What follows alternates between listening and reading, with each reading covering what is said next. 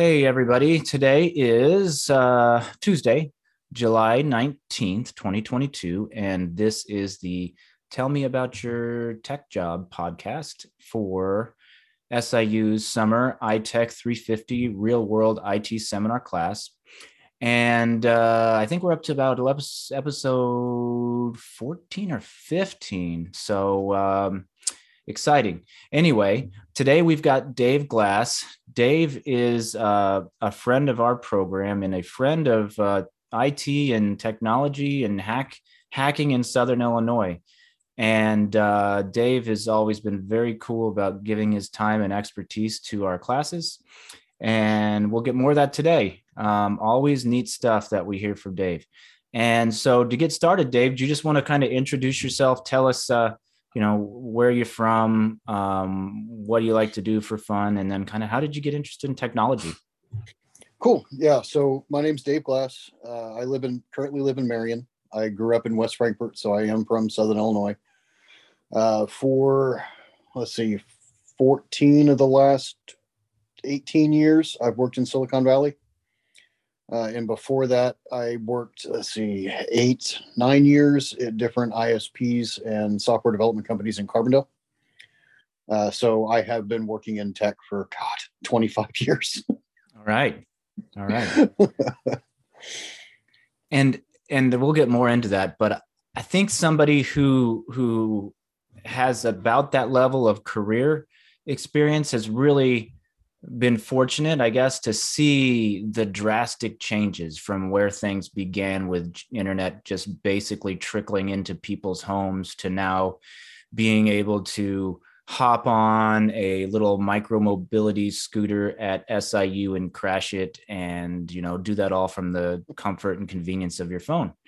Um, yes. So yeah, so I've talked to a couple other people in, uh, about some of those some of those neat uh, neat changes that we've been fortunate to see. Um, but um, so you're from around here, and before you started like really getting your you're cutting your teeth, I guess, in the Southern Illinois internet and software scene, were you into computers growing up? Uh, well, a little bit. So we had we had Apple IIe's in high school. So that was like my first connection to uh, computers alone was just one of my math teachers uh, and our library happened to have some Apple IIe's, and okay. we got to spend time in there in between going to classes. So that's that's where I started playing around with stuff. Was on one of those old old Apple IIe's, which I which I happen to have one in my attic. Do you have the the um the joystick and can you play Karateka? No, I do not. But okay. I, I do have Print Shop Pro and a dot matrix printer, and I can print you a banner. Okay, so like a seven or eight page long yep. dot matrix. Okay, happy birthday yep. or something like that in faded. Absolutely. As you get to page four and five. yeah. So when my when my mother passed away, we were cleaning out her house, and it was still in my old bedroom closet in the bottom corner. So when we cleaned it out, I took it home with me, and the only floppy that survived was Print Shop Pro. Awesome. Good one. Good one to have. I remember uh, I didn't have a an Apple. I didn't get a computer till I was like maybe 12, I think, or 13. But my neighbors growing up did, and so they made little uh, neighborhood newsletters uh, using Print Shop Pro and um, trying to convince the the people that lived on the farms road that we we grew up on you know all seven of them that they should shell out a quarter for this this news uh, newspaper. yeah, because that was the first real computer I had. Before that, it was a Commodore VIC 20. Okay. See, I never, I never messed with any of those. I, I ended up with a Windows 3.1 Acer brand from Best Buy up in Ferguson, Missouri. Yeah. So my, um, my VIC 20 came with a subscription to a magazine and the magazine had every every month it came out it had a different game or program in the magazine and it literally printed the code in the magazine page by page. And you had to type it in and copy it exactly the way it was uh-huh. in order to run it because you didn't have a, a drive to save it on. Yep. when i first had it there was no drive. I ended up getting a cassette tape drive later on. But it was one of those you had to put line by line in. If you screwed up at any point you had to wipe it and start over. there was like no backing up. If you entered that line and it was wrong, you're done. You have to back it all the way up and start from the beginning. Unbelievable, all the, yeah. all the where where we've come from. Yeah. Um, so when you you started your your IT work um, in Southern Illinois, and I know you worked for some internet service providers. Did you do the ISP stuff first, or did you do the software stuff? Uh, I did ISP stuff first. Okay. Um, and then, so I was I was always a Unix person. So uh, I I hate Windows uh, with a cold passion. Um, I originally started on old Unix boxes. Um, I ended up just tinkering around with it and found out that I had a really good, I guess, knack for figuring them out, mm-hmm. and um, just started doing. You know, anything on a server that I could. Started writing Perl, doing CGI scripts here and there, uh, it, and it wasn't until later on that I decided to get into actual programming and learning different languages other than just making these machines run so the internet back then, and I think I remember you were Midwest. Is that where you worked? Yes. So yep. so that was one of the bigger um, regional or local ISPs. Um, mm-hmm. You know, everybody had the AOL discs and the Prodigy discs and stuff to get you know your pseudo internet. But uh, around here, Midwest was the that and My Choice and a couple others were kind of the, the ones that Mid- were around here. Midwest, My Choice, Heartland, because Heartland was out of Paducah. Globalize. And, uh, yeah, globalize, and then there was Ultimate Satellite Internet because I used oh. to help run that one too. Okay. Um, that was like almost the predecessor to what we see with uh, Elon Musk's Starlink now.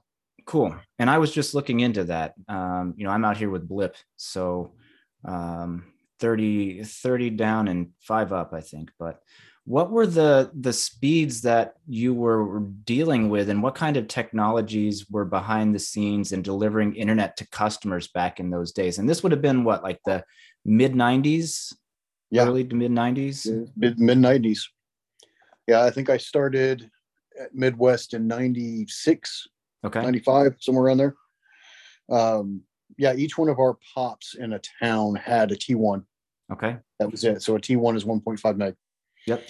So the entire town would run off of 1.5 meg. And then they were dished out using modem banks, right? Yeah. Yeah. And what we would do is we would partner with somebody in town, whether it was a business or a person, and we would rent a closet and we would have the T1 run into their business or into their house.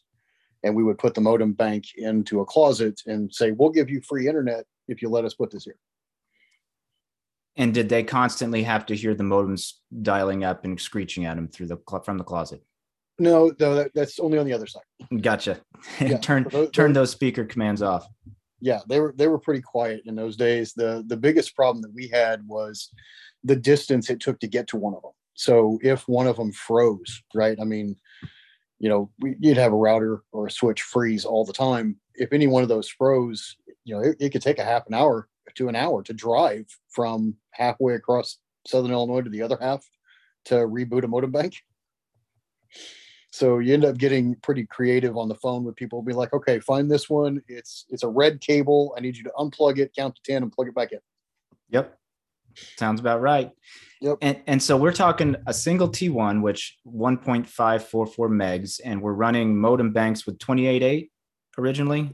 Originally, it was uh, originally it was 14.4. 14.4. Okay. Yep. So and then 28.8 and then 56. So when when I'm looking, I did a quick um, calculator, and from what I'm seeing, if I remember correct, and you should you probably have this memorized, but a T1 at 1.544 with a bank of 28.8 modems could handle a little over 50 modems. About that, yeah. Okay. So yeah, between 40 and 50 people. So you can so you can think about that today when when we've got students who are complaining because their mediacom is only 700 megs right and yep. and here you've got uh, 50 people sharing 1.5 megs um, yep. we've come a long way baby as they say yes well I, I, can remember when they came out with the dual 56k modem so you could run two 56k modems side by side and dial up two phone lines and, and those were got, got a whopping 128 down on that. You were just like so great. Yes, and you those were for the crazy people who who wanted to spend an extra $32 a month on another phone line too. Yes. Yep. Yeah, because I, I was running one of those in the early 90s to run a, bill, a billboard system. So I had a billboard system that I shared out in West Frankfort with uh, a whole bunch of people. We used to trade music, uh, trade uh, music tablature and stuff like that. I, I, remember the first time that I sent a photograph to someone in, I think they were in Arizona, and it okay. took like six. It took like six hours to send them one digital picture. Yeah, and it was just like the coolest thing ever is that I could send someone a picture. Exactly, exactly. And and the bulletin boards man there'd be that would be a history of computing topic that i would love to see somebody make a cool documentary about. Maybe yeah. maybe maybe someday. That news groups. Yeah you know so somebody boards and news groups. somebody uh at, at one of the local stores here in carbondale saw my uh saluki um security dog shirt and was asking me and he was telling me that he still gets all of his um, copyright challenged movies and uh, TV shows from from news groups. News groups, yeah, yeah. I didn't realize that was still a thing. Yeah, they're still hugely popular because I mean they're simple. It's simple technology. You can run it on really small servers. They don't take a lot of bandwidth. And, and, and they're literally they're literally designed to run on the smallest amount of bandwidth possible. And just text-based files that they're transferring. Mm-hmm. And then yep. you got then you got to get the PK zip and the PK unzip and All right. So maybe we should zoom on to more modern day technologies so that the students don't get bored. Um, so you spend some time, were you doing like administration and, or just everything at, at, at, at Midwest Internet, just kind of fixing uh, problems? yeah, a little bit of everything. Most of this time, most of it was uh, web development. Okay. So, so, a lot of it was web development because there was a sister company to Midwest Internet. It was called MICGI, which was Midwest Internet Consulting Group Okay. and it was the original like web development team for Midwest Internet that they spawned off into a separate company that built websites for customers. So these were probably the first companies in Southern Illinois to get a web presence up on yep. the internet. And yep. so what did what did the web development uh, what did it look like back then? I mean, not like physically, because we know it was like flashing gifs and you know all sorts of crazy stuff like that. But the the building of the sites themselves, you know, we we know how easy some of that stuff is today. What did it look like back then? Oh, it was much simpler back then, to be honest, because there wasn't so much of the flashy stuff to do. Um, it was all basic. It was just straight up, you know, HTML. I mean, at the time, you barely had uh, tables. I can remember when tables came out in Netscape Navigator, which was like the coolest thing ever. Uh, we had just uh, at that time they had just started getting programming languages like ASP and PHP. They were brand new at the time, and we were all just kind of poking in the dark. There wasn't, a, you know, there wasn't a, a massive open source movement or a place like GitHub that you could find this stuff. Mm-hmm. You had to pick around and figure it out on your own right? I mean, I, I can remember getting some errors in ASP that there was no documentation for. We literally had to call up Microsoft and get an engineer on the phone and say, what does this error mean? Because there is no documentation for this. Good luck with that today. Yes. well, I mean, luckily today it's it's really documented well. I mean, yeah. compared compared to what it was 20 years ago, documentation is key now and, and it makes things so much easier, especially with things like YouTube and, and you know YouTube, GitHub, Twitch. Those things make programming a lot easier than it was when I was growing up because when I was doing it, nobody knew what we were doing. Right. We just kind of we just kind of fudged around until we figured it out. And today there's enough people who are working in the same realms with the same technologies and languages that that a problem you have quite likely has been had by another person before and they took the initiative to at least say something on a forum that you can right. you know get a little bit further down your troubleshooting rabbit hole with so. Yeah I, I would almost go to where there's almost too much documentation at times. Okay. Because you, you go to look up a solution and you find 15 different responses for how to solve that and none of them are actually right. And some of right. them are just like leading you in the absolute wrong direction. Yes. yeah. Yes Yep, I, I, yep, that's that's how it is today. I had something similar with a home question I asked not too long ago. Basically, the guy's the guy was like, maybe you should install solar panels. solar panels? I'm asking about a timer on a pump. What are you talking about, man? Anyway, so so you're programming, you're you're coding, you kind of self-taught through your your startup here with the uh, the the Midwest, and then where did that where did that lead you? Um, after so, after that after you were yeah. doing... so well midwest or micgi ended up becoming a company called school center. Okay. And school center was a very large k-12 application service provider. And in fact they were one of the the first i would go to say. Uh, there wasn't very many people doing what we were doing in the late 90s early 2000s with uh, dynamic websites and uh, being able to allow people to log in and modify their own content. So we turn the average teacher into a web developer. Uh, and you know now we've got those tools all over the place. You know, WordPress has embedded that all over the internet. Yeah. But at the time, there wasn't anybody doing that for teachers, right? And making it easy for teachers and students to to get in and handle homework and do email and to track attendance and do grade books and all this stuff. I think I spent, I don't know, eight years doing that. Okay. And then uh, Yahoo found me. Okay. And Yahoo offered me a, a gig to move from here to California to go work for them. Now, before we talk about Yahoo, with with School Center, you know, we're used to you know a, an application or a product like what you're describing for handling all the stuff schools need. Um, you, today, you it's almost a no brainer. It's cloud back back then what was that what was that like? How did the school center architecture for their product what did what did it look like? It, it was it was interesting because we we kind of did a, a hybrid cloud. We would either ship them servers and they would run them locally in their own data center or they would use our servers from our data center in carbondale. Okay. And we would serve everything from there and they would use it and, and we, we kind of pushed them for that because we were kind of early into the cloud thing right? We, we were we, we considered ourselves an application service provider. Is like we're going to provide it to you and you're just going to use it. It's our it's our servers it's our code. Run it from here and we'll take care of it. And and it depended on the school district. Some school districts required that they had to have the servers in house and others were like we don't want to touch it. You run it yourself. Gotcha.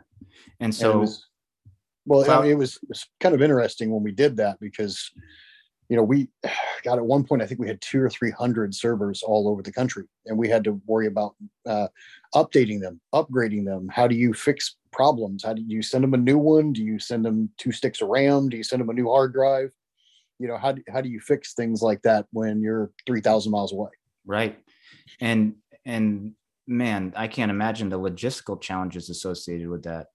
Yeah. Um, and and especially when when companies start to use these as you know like a core business tool mm-hmm. um, mm-hmm. needing and expecting uptime that's got to be that's yeah, got to be an interest a couple of interesting support calls i imagine yeah and it was I mean, but it also made us think you know we used technology that we knew we could rely on right so we used we used linux we used php apache mysql everything at that time was open source. It was free. It didn't cost us any licensing to put it on all these boxes, but it also made it extremely easy to recover because we could literally send them a thumb drive and say, plug this thumb drive into the server and reboot it, and it would re-image itself.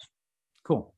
Right, because because it is Linux, right? It's it's totally easy to do that, and it's still easy to do that, and it was easy to do that 20 years ago um, and, and, that I think that's what made it so nice is that we could take care of it like that. I mean, provided that the machine didn't melt, right? As long as the machine still worked, right?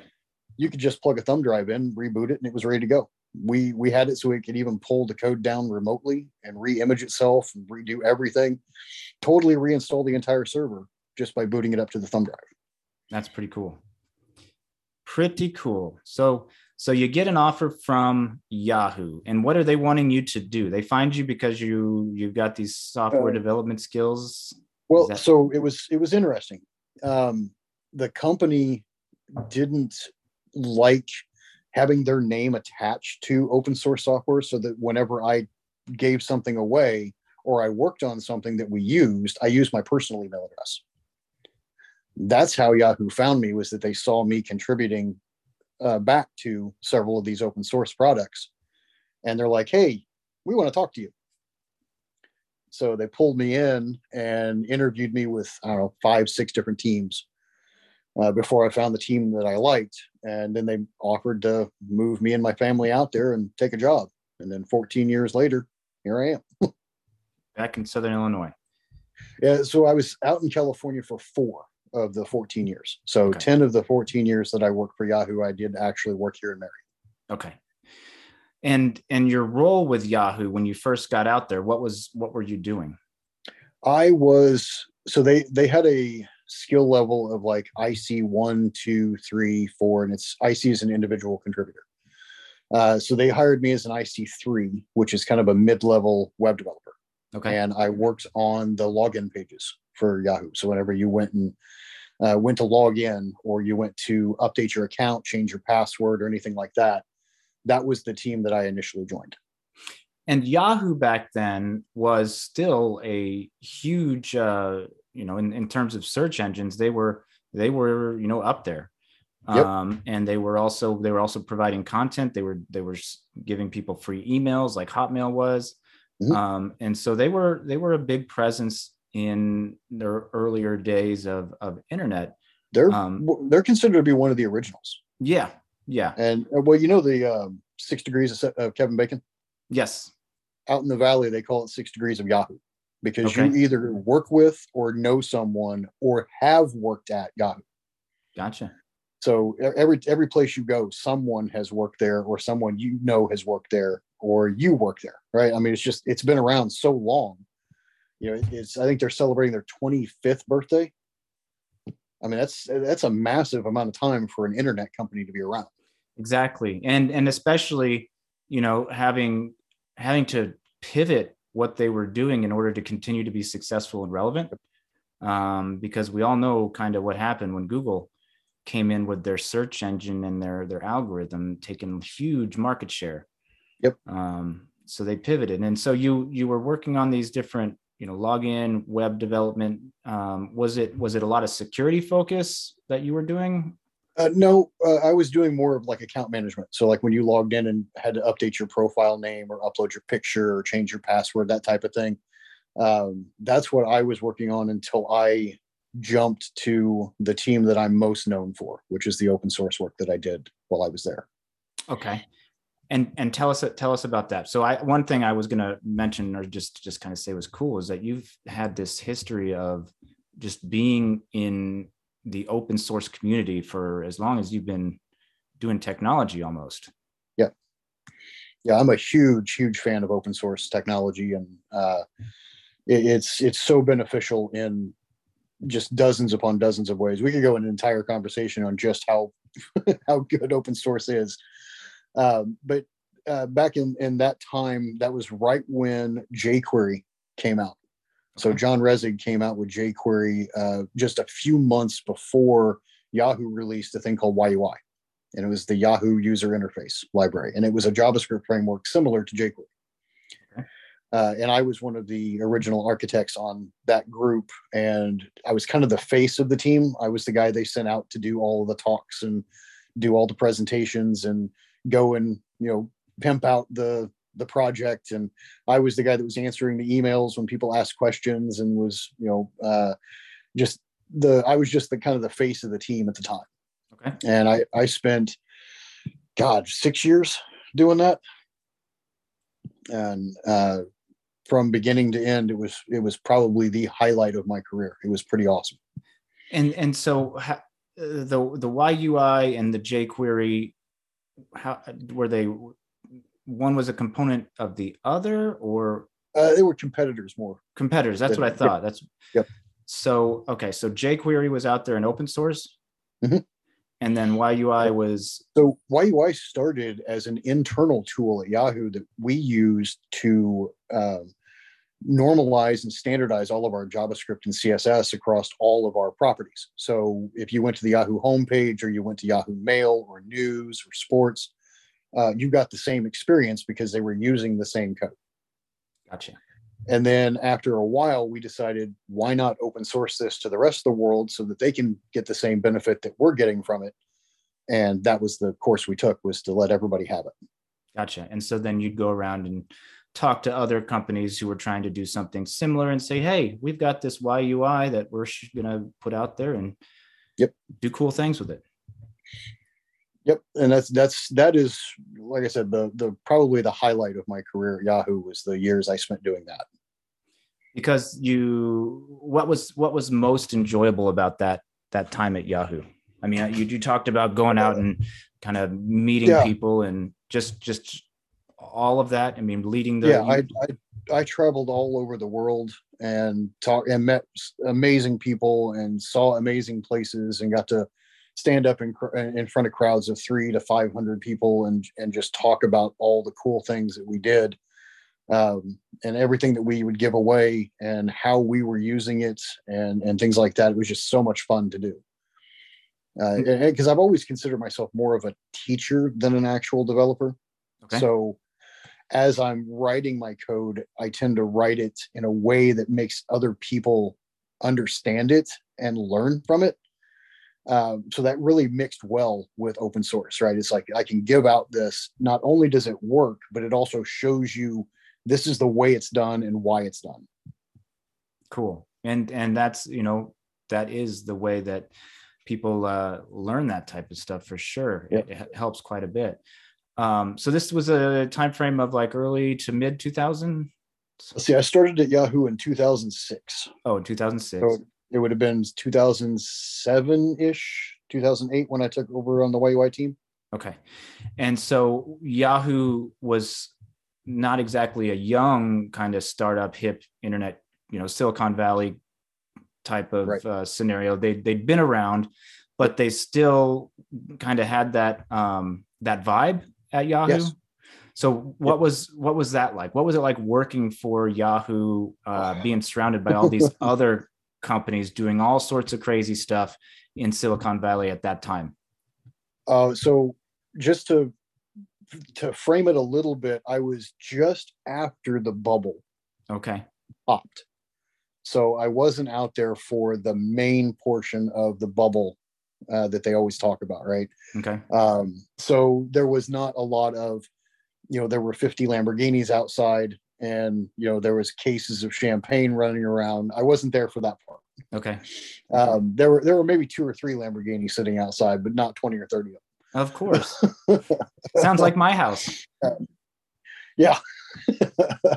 so it, it was it was really interesting um, because the the I, I think I loved Yahoo so much because they were such an open and inclusive company that I just I fell in love with everybody around. I mean, there there there were no attitudes. There were no I'm better than you. I mean, the the the owners walked around in blue jeans and t-shirts.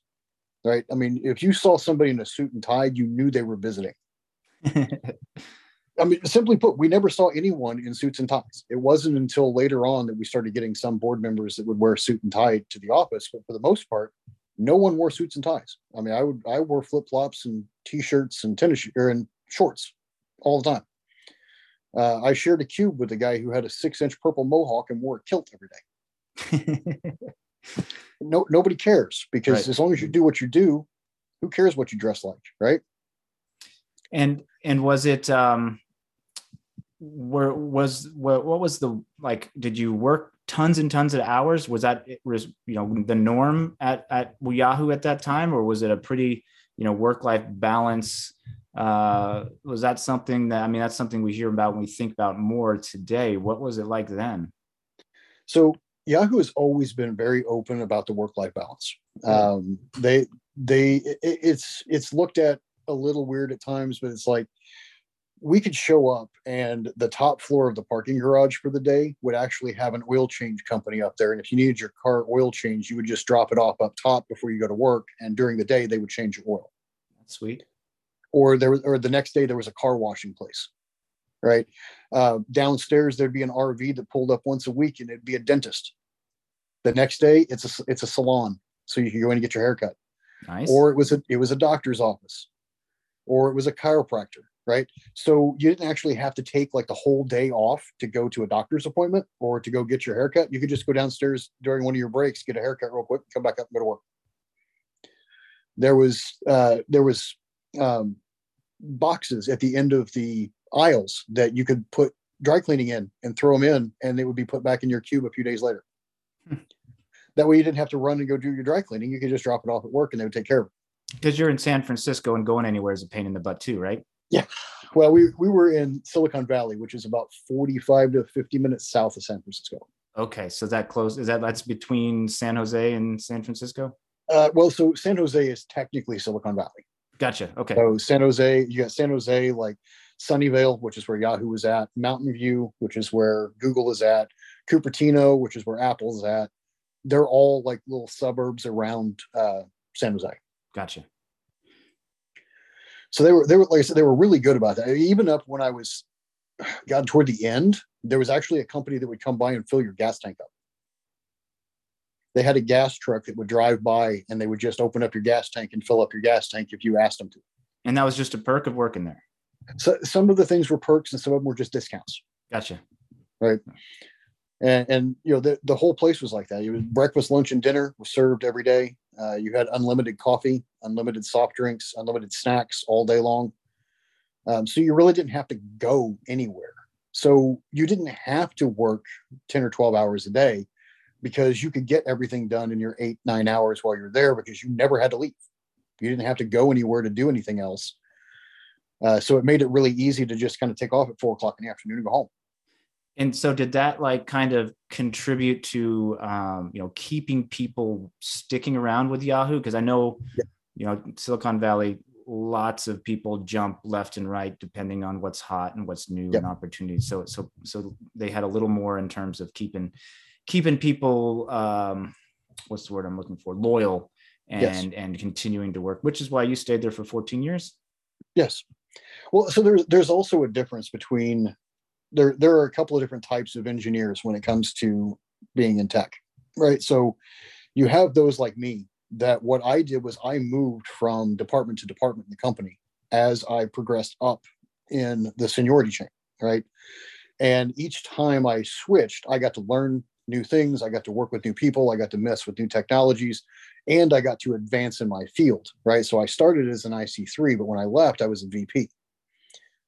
And, wow. that's because I spent all those years increasing my knowledge as I went across the company. And I literally touched almost every portion of the company in the 14 years I was there.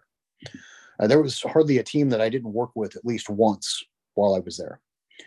Uh, and then there is the other kind that they go to take a job at company A, they work there for two years, they vest their stocks, they get a cash buyout, and then they jump to the next company that gives them a bunch of stocks, but they have to hold it for another two years. So they work there for two years, they bet their stocks, they get it, they dump it, and they go next place. And eventually they try to increase their seniority by jumping from company to company because they're gaining that same experience. I just happen to like the fact that I liked who I worked with and I liked the company and I loved the products. So I never I never wanted to go anywhere else because it was so much fun what I was doing. That's awesome. And and that's something I think, you know, um, people should strive for, you know, more more so than that that top paycheck. Um, I mean that paycheck's good, but but the the satisfaction of, of liking and and and and under appreciate appreciating what you do and the the purpose right. of it, I think is is huge.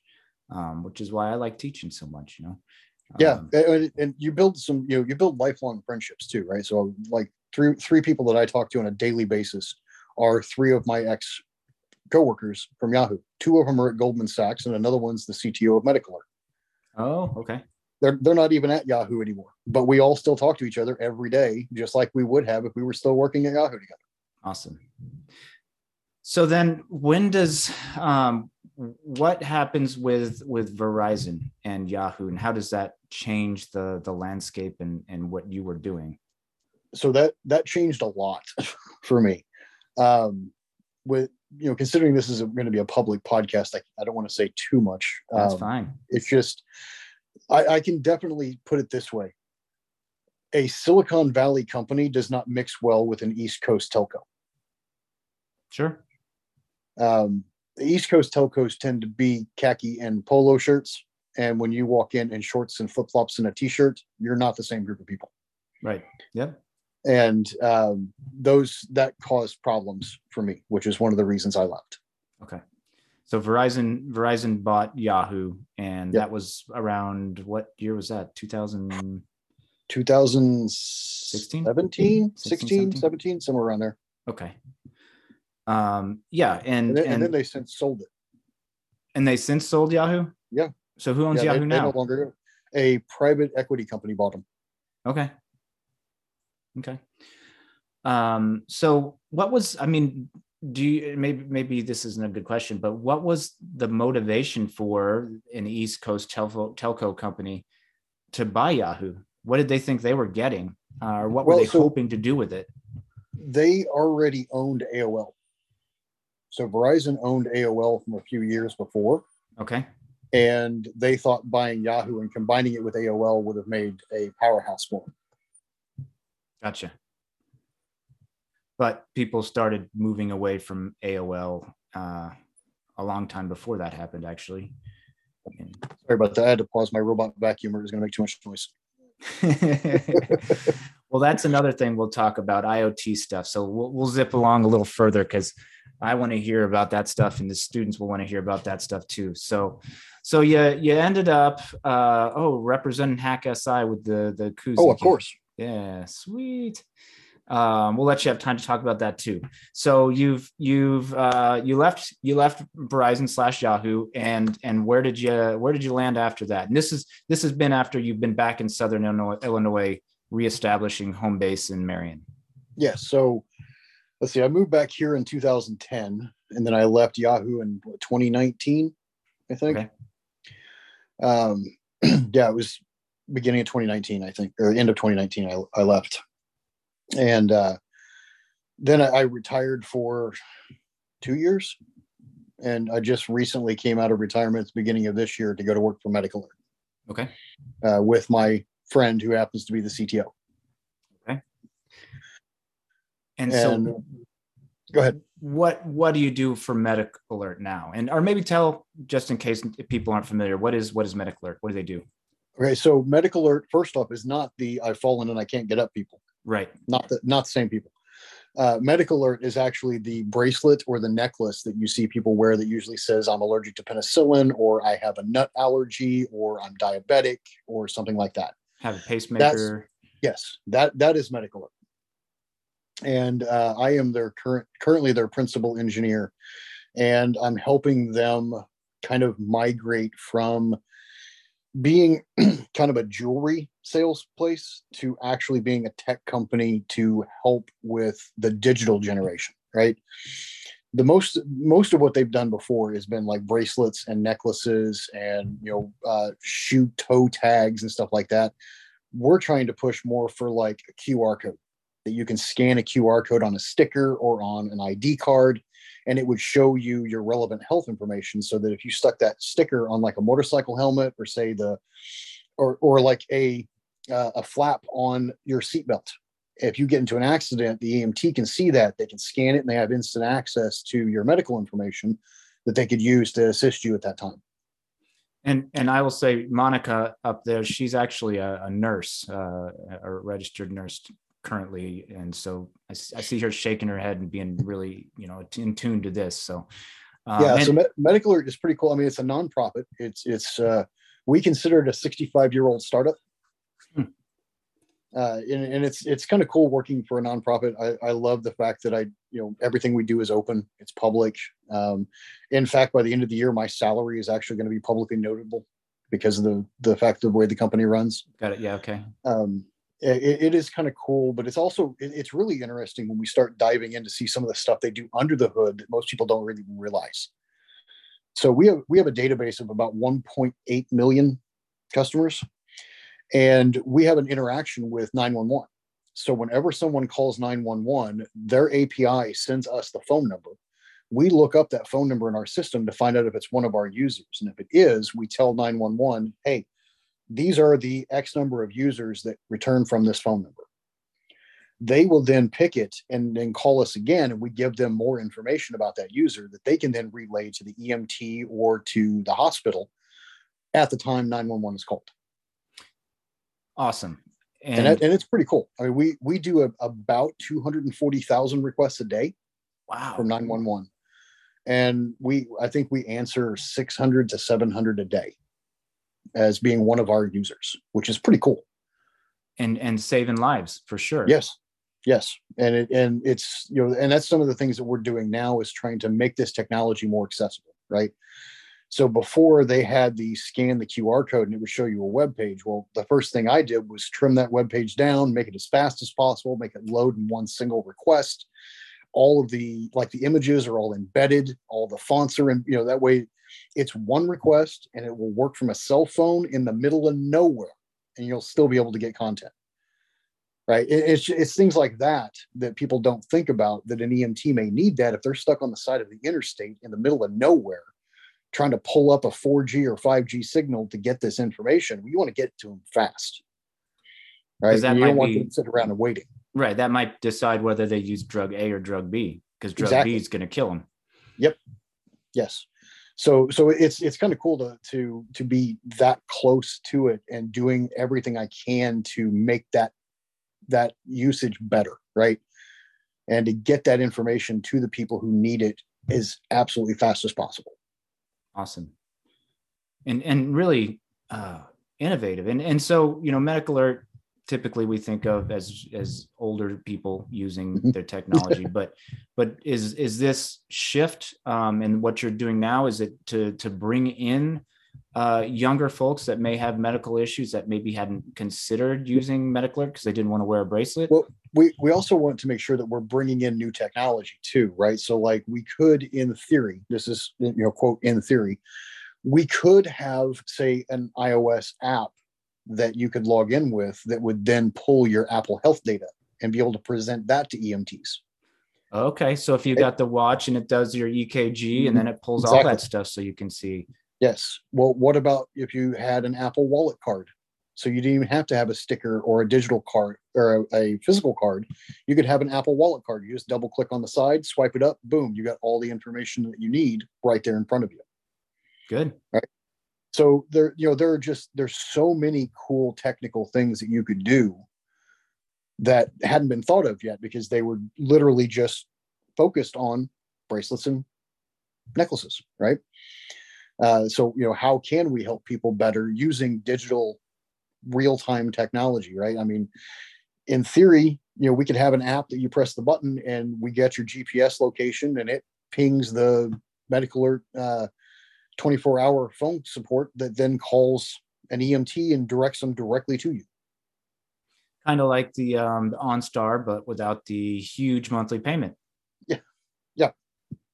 Cool yeah so there's there's just so many cool things that we can do that we're just we're we're not even to that yet we're just cleaning up you know like cleaning up current websites and making things run faster and better uh, you know and it's just it's kind of a progressive scale as it goes up so are these are these ideas about how to make use of technology better are they coming straight from your brain or you got a team that you work with or there's a team yeah there's a team of us the cto is in charge of most of that it's just i'm the one in charge of making it happen Okay. Good. Good. Good. And um, yeah, that's. I mean, I have a I have a, a cousin that was here this weekend who's a, an EMT in, in St. Charles, and I know I've talked to him before about you know the the communications that go on and how that occurs between uh, another another cousins and uh, a flight nurse. Um, and and just the ability to to get the info you need ahead of time and how they get that to the the hospital so that people can you know benefit from from timely decisions and and and that type of thing. It's just it's just amazing. You know there's just really neat stuff that's happening. And um and and it's one of those things like you guess you know you wouldn't appreciate it until you need it to save your life need it yep cool. yeah and, and for me it's it's a it's a, bit of a a personal reason to to go with doing it one i like the fact it's a nonprofit right? That's cool. I love working for a nonprofit. I mean, it, it's it doesn't pay nearly as well as Silicon Valley does, but it's it, it's more of a it makes me feel better about what I do, right? Um, but in 2019, I actually had a heart attack, oh. and my Apple Watch told me that I needed to go to the hospital. So my Apple Watch literally saved my life. And now I wear one 24 hours a day. I have two. I wear one during the day and then I swap it out for one that I wear overnight. And it monitors my my breathing and it monitors my heart all night. What which what kind of feature notified you that you were having problems when you when you had the heart attack? It it noticed that my heart rate was extremely high and I was not active. It's okay. like it, it, told me that my heart rate was over 135 beats per minute for 10 minutes and I was not apparently moving. And then yeah, and I, I knew something was wrong, but when it told me that, it's like, okay, we're going to the hospital. So well, could... four, well, less than four, less than a week later, I was in for a bypass. Wow. So it, it it's it really hits home to me for technology helping with health, right? So me doing this is just a natural it was just kind of a natural place to go because it's just totally awesome to do. And knowing that i'm helping other people the way tech helped me. That's cool. And i did i didn't know that. I don't know if you'd mentioned that before but that's i, I don't tell a whole lot of people that one but but it was it was you know like i said that showed me you know and then after that my son wears a watch my daughter wears a watch my wife wears a watch everybody that i know wears an apple watch um, to to make sure we're tracking our health. And it keeps an eye on our heart and it keeps an eye on our breathing. So are you using the most recent uh, model of apple watch with the new uh, ekgs or i think there's something even yep. newer than that now right? Yeah the new one has uh, breathing blood breathing. oxygen level. Yeah my my father-in-law actually my wife just ordered him one last thursday. They were over here getting it all set up and and he's got parkinson's and so he wanted to you know get a little more than the fitbit offered so. Yep. So that's neat. So maybe i should um, maybe this might be my my ticket to convincing my wife that i need to get better than the apple 4 that i've that i've got here. Maybe, maybe yeah so I, I slowly upgraded everybody in our family to make sure they all have one with the heart rate monitor on it. Yeah. Mine's got the heart rate monitor but doesn't have the ekg but yep all right. So so yeah, uh, I'm going to show. Well, see that, and the the EKG on this one is, is, even more important because after I had my heart surgery, um, was it two days later? I ended up going into AFib for a couple of hours, uh, and the uh, this watch will tell you if you go into AFib.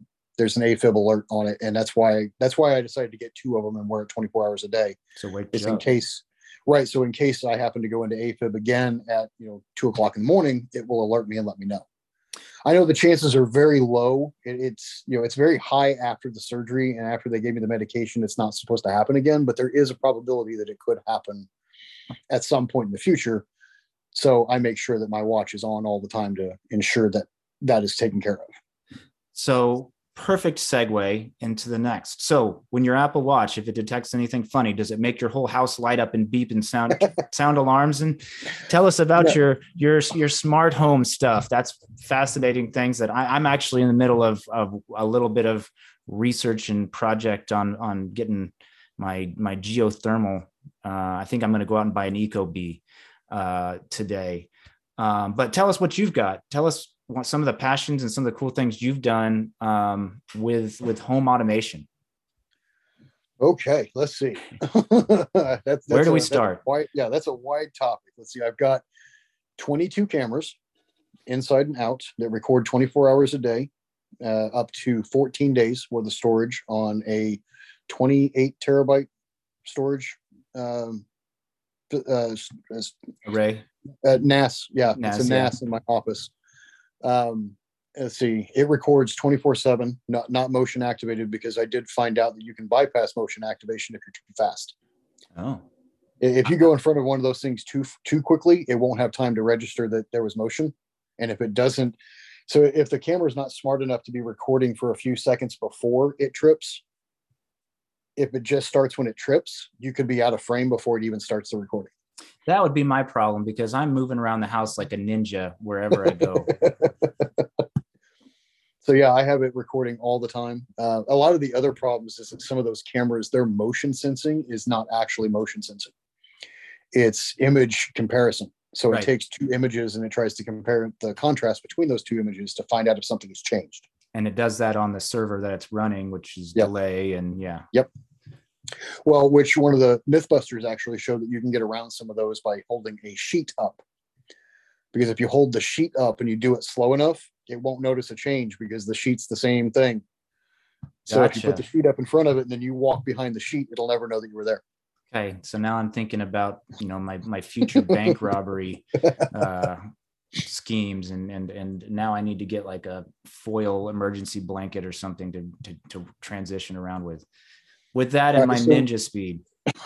So after the the cameras, let's see, there is 150 um, smart devices.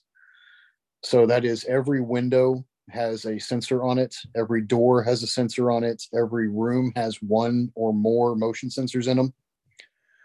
Um, let's see. Yeah, and then there is water leak sensors in all of the bathrooms and next to every water heater, um, and under the kitchen sink. Trying to think of the rest of them. Yeah, and then every almost every light switch in the house is a smart light switch. And and what do these do for you? How does it make life better? Um, well, so we're pretty spoiled. Like now you walk into a room and you can just be like, Google, turn on the light, and it'll just turn the light on for you. Um, the bathrooms, you just walk in, they turn the light on. You close the door, it turns the fan on. You open the door, it turns the fan off. Right? It's just those things you you don't have to forget, or you don't have to remember to do it. It just does it for you. Mm-hmm. Um, the house goes through what's uh, called a good morning and a good night. So it monitors several ha- uh, portions of the house with with motion, and if all of those motions stop and all of the lights turn off, the house will shut itself off for the night. And what, by doing that, it makes sure that all the doors are locked. It takes off the power to the garage doors so that even if you break into my car, you can't get in the garage door. You know, it, it makes sure that all of the lights are turned off. It makes sure that the outside lights are turned on or the motion is active for that. And then there are certain motion sensors in the morning that after a certain time, if those things pick up motion, it does a good morning routine, which unlocks a door, it turns on a few outlets, it turns on a couple of lights, and it you know kind of preps you for the day. Coffee right? maker? No, I, I Starbucks. Gotcha. That's my that's my morning run is to go to Starbucks. That's how I get out of the house. Gotcha. Okay. Yeah, work, but you could do home. the coffee maker if you wanted to. Yes, I could do the coffee maker if I wanted to. I actually have the ice maker hooked up to it, so I have one of the countertop ice makers. It'll turn that on in the morning to start prepping the ice for the day. That's pretty neat.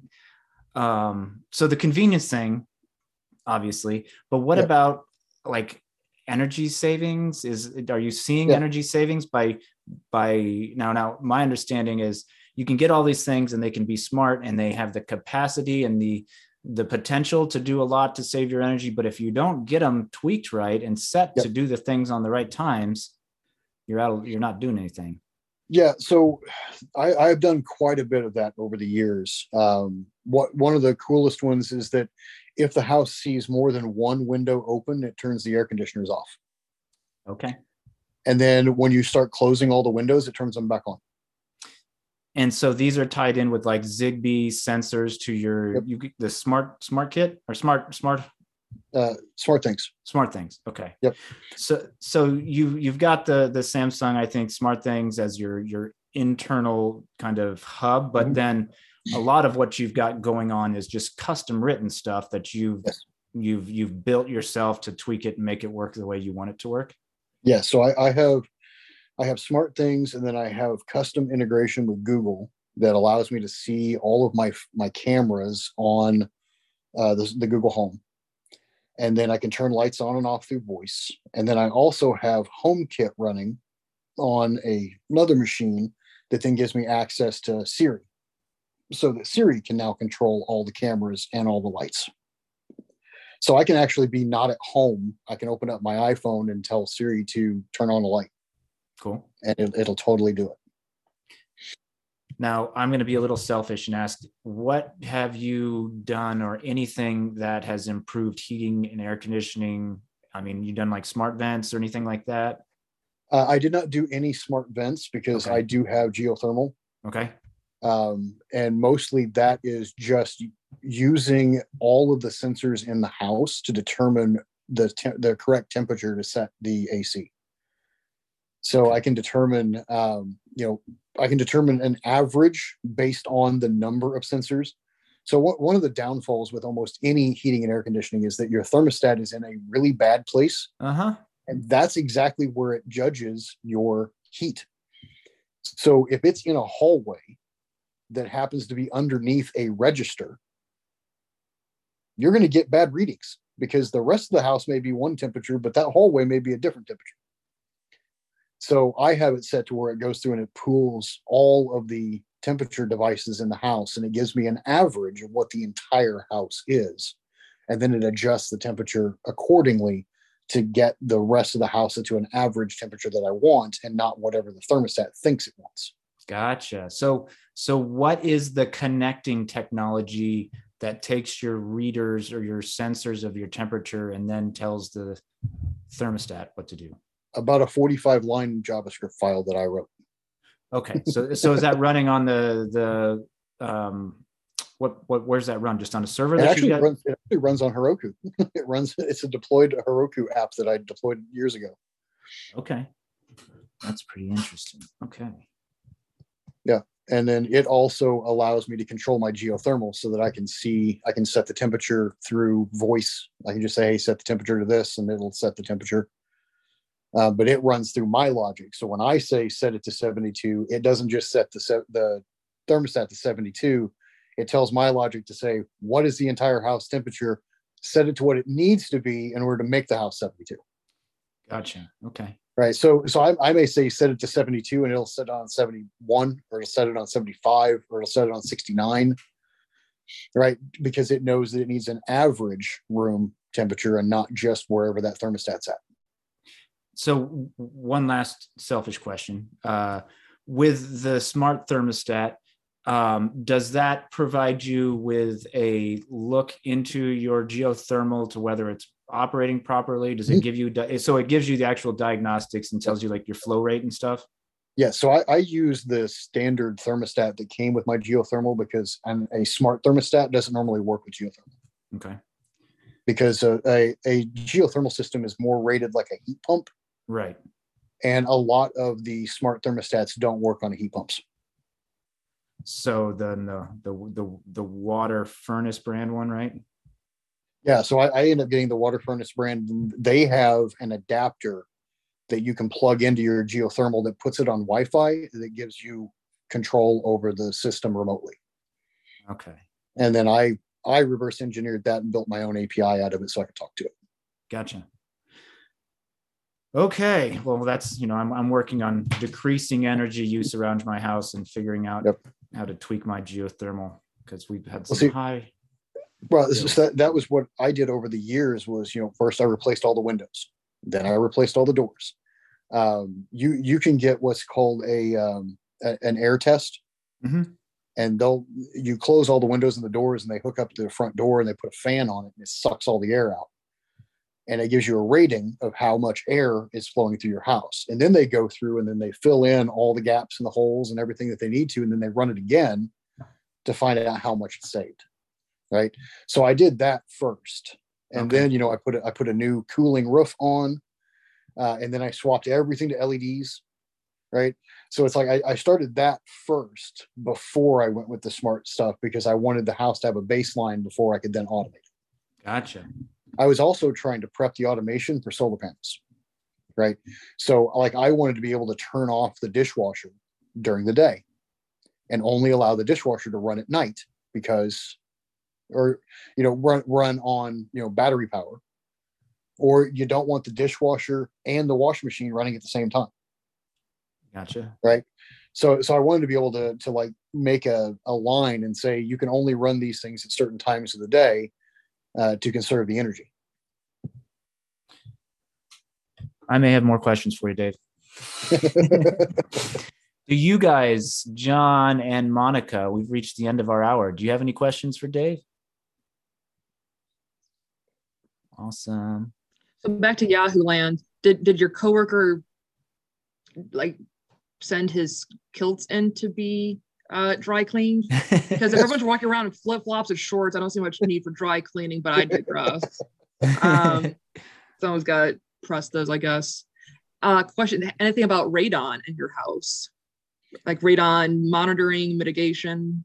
Yes. So I. I, I don't, there's not one in this room. It's on the other side, but I do have smoke detectors with radon and uh, Okay. carbon monoxide.